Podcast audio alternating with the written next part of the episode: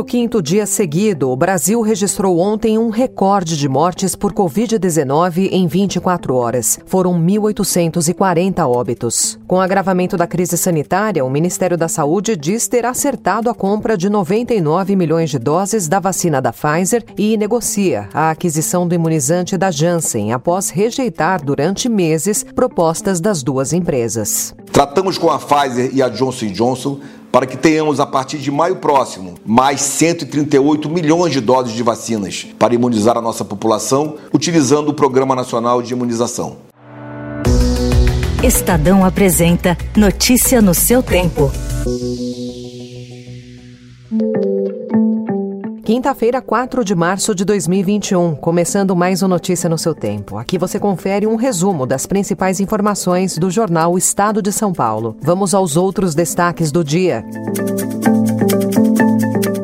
Fase vermelha em São Paulo vai até 19 de março. A capital paulista tinha ontem fila de 150 pacientes por leitos de enfermaria e UTI. PIB cai 4,1% em 2020. Resultado é o terceiro pior desde 1901. E país deixa o grupo das 10 maiores economias. Votaram sim 62 senadores, não 16 senadores, no quórum de 79. Está aprovado o texto em primeiro turno. Senado aprova texto base da PEC do auxílio emergencial.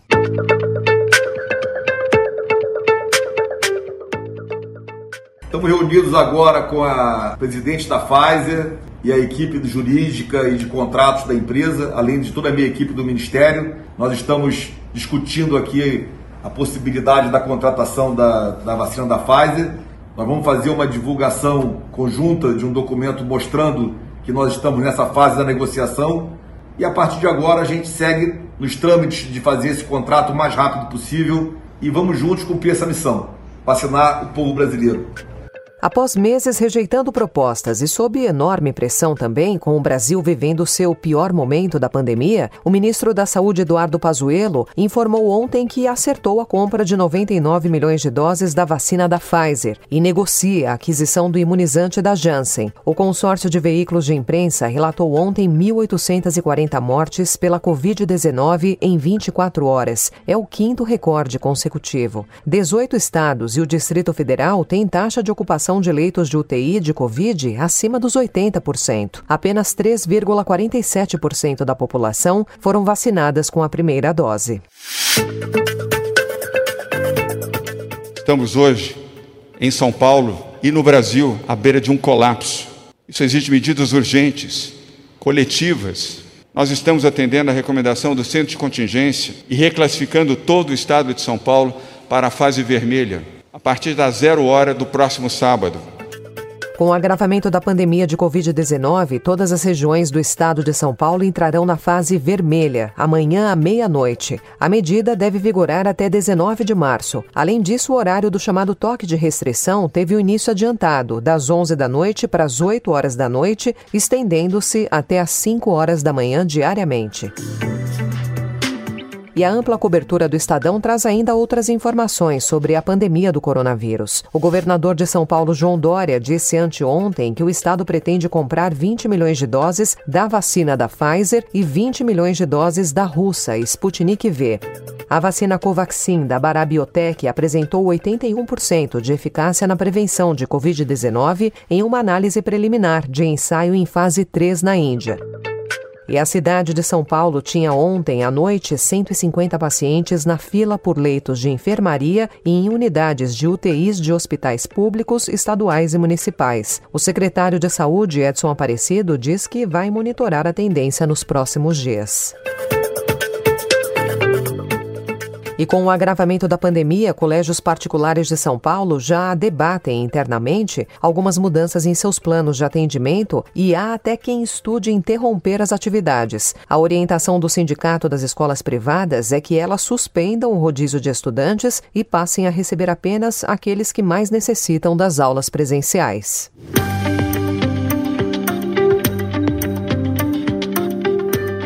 Em economia, o tombo do PIB em 2020. O produto interno bruto fechou ano passado com queda de 4,1%, informou ontem o IBGE. Considerando o crescimento populacional, o PIB per capita caiu 4,8% em relação a 2019. Indicadores mais recentes mostram que a desaceleração continuou nesse início de ano, o que lança então dúvidas sobre o ritmo da recuperação em 2021. O PIB divulgado ontem foi o terceiro pior desempenho anual anual, numa série desde 1901, compilada pelo Instituto de Pesquisa Econômica Aplicada. Com a queda, o Brasil confirmou a saída do grupo das 10 maiores economias do mundo. O país está agora no 12º lugar. O presidente Jair Bolsonaro afirmou que o tombo do PIB teria sido pior sem o pagamento do auxílio emergencial. Se esperava que a gente ia cair 10%, né?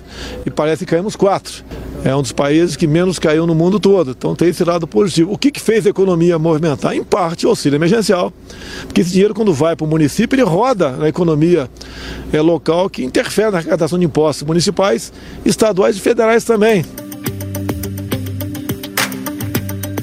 E falando em auxílio emergencial, o Senado aprovou, com 62 votos favoráveis e 16 contrários em primeiro turno, o texto base da PEC que recria o auxílio emergencial. O governo conseguiu manter os gatilhos para contenção de despesas no futuro, mas foi derrotado no pedido para retirada da obrigação de gastos mínimos em saúde e educação. Na nova rodada de ajuda, o governo deve pagar quatro parcelas, de 150 a 375 reais. Ainda seriam votados os destaques para a PEC, que ainda passará por um segundo turno. Notícia no seu tempo.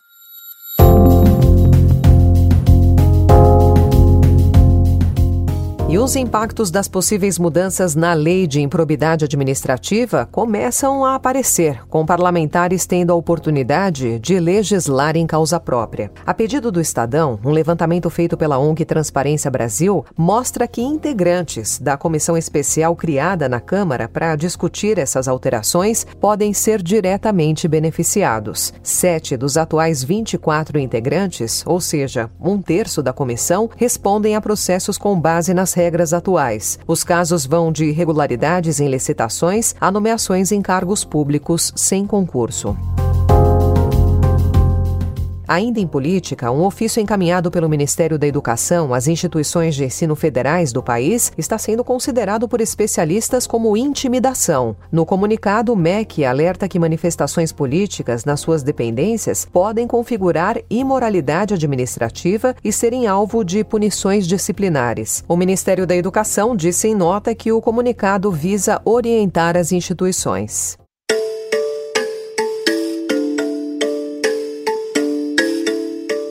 Entrando em esportes, mas sem deixar de lado a pandemia do coronavírus. Depois que o governo de São Paulo colocou todo o estado na fase vermelha de combate à Covid-19, fica a dúvida sobre o calendário dos jogos de futebol. Segundo o membro do Centro de Contingência do Coronavírus em São Paulo, José Medina, a final da Copa do Brasil, no domingo, entre Palmeiras e Grêmio, e os jogos do Campeonato Paulista poderão ocorrer sem contratempos, seguindo os protocolos e com portões fechados e ambiente monitorado monitorado. Até esse momento, vai seguir o mesmo modelo que vem sendo seguido na Europa, onde teve vários países que instituíram o lockdown e mantiveram atividade de futebol, atividade esportiva sem plateia. Até porque a população precisa de algum tipo de diversão, algum tipo de entretenimento durante esse período muito duro.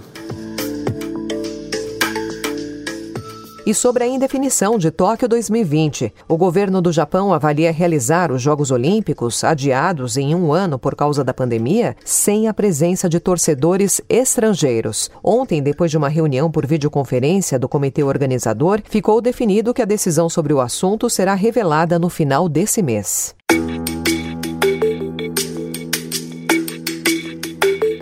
E continuando com notícias internacionais, os militares de Mianmar intensificaram ontem a repressão aos protestos contra o regime. Pelo menos 38 manifestantes pró-democracia foram mortos, segundo a ONU, pelas forças de segurança, que utilizaram munição letal para conter as marchas contra o golpe de Estado de 1 de fevereiro. E nos Estados Unidos, a força policial encarregada da segurança do Congresso anunciou ontem que reforçou a segurança do Capitólio, depois que serviços de inteligência descobriram uma possível conspiração para invadir a sede do Legislativo hoje. O alerta ocorre quase dois meses depois que extremistas apoiadores de Donald Trump atacaram o local para impedir a certificação da vitória de Joe Biden nas eleições de novembro. Tem que correr, tem que suar tem que malhar. Vamos lá. Musculação, respiração, ar no pulmão. E esse momento atual coloca a prática do exercício físico em um patamar acima da importância que já tinha antes. Se de um lado exercícios leves e fáceis são desestimulantes, do outro os exercícios intensos podem provocar lesões e diminuir também a frequência da prática de atividades físicas. Sendo assim, o moderado chega como ideal. Mas o que são os exercícios moderados? Para responder a essa pergunta, o Estadão conversou com a professora Alessandra Medeiros, do Departamento de Saúde, Educação e Sociedade da Unifesp Unifesp. E a explicação é bem fácil. Exercício moderado é aquele que você consegue fazer mantendo uma conversa, mas que você fica um pouquinho ofegante. Além de reduzir a ansiedade e o estresse, a prática pode melhorar a qualidade do sono, especialmente para quem tem insônia, os níveis de glicemia, pressão arterial e praticamente todos os parâmetros fisiológicos possíveis. Com essa informação, encerramos o Notícia no seu tempo de hoje, com a apresentação e roteiro de Alessandra Romano, produção e finalização de Mônica Herculano. O editor de núcleo de áudio é Emanuel Bonfim. E amanhã, a partir das 5 horas da manhã, mais um resumo das notícias do Estadão para você começar o dia bem informado. Obrigada pela sua companhia. Você ouviu Notícia no seu tempo.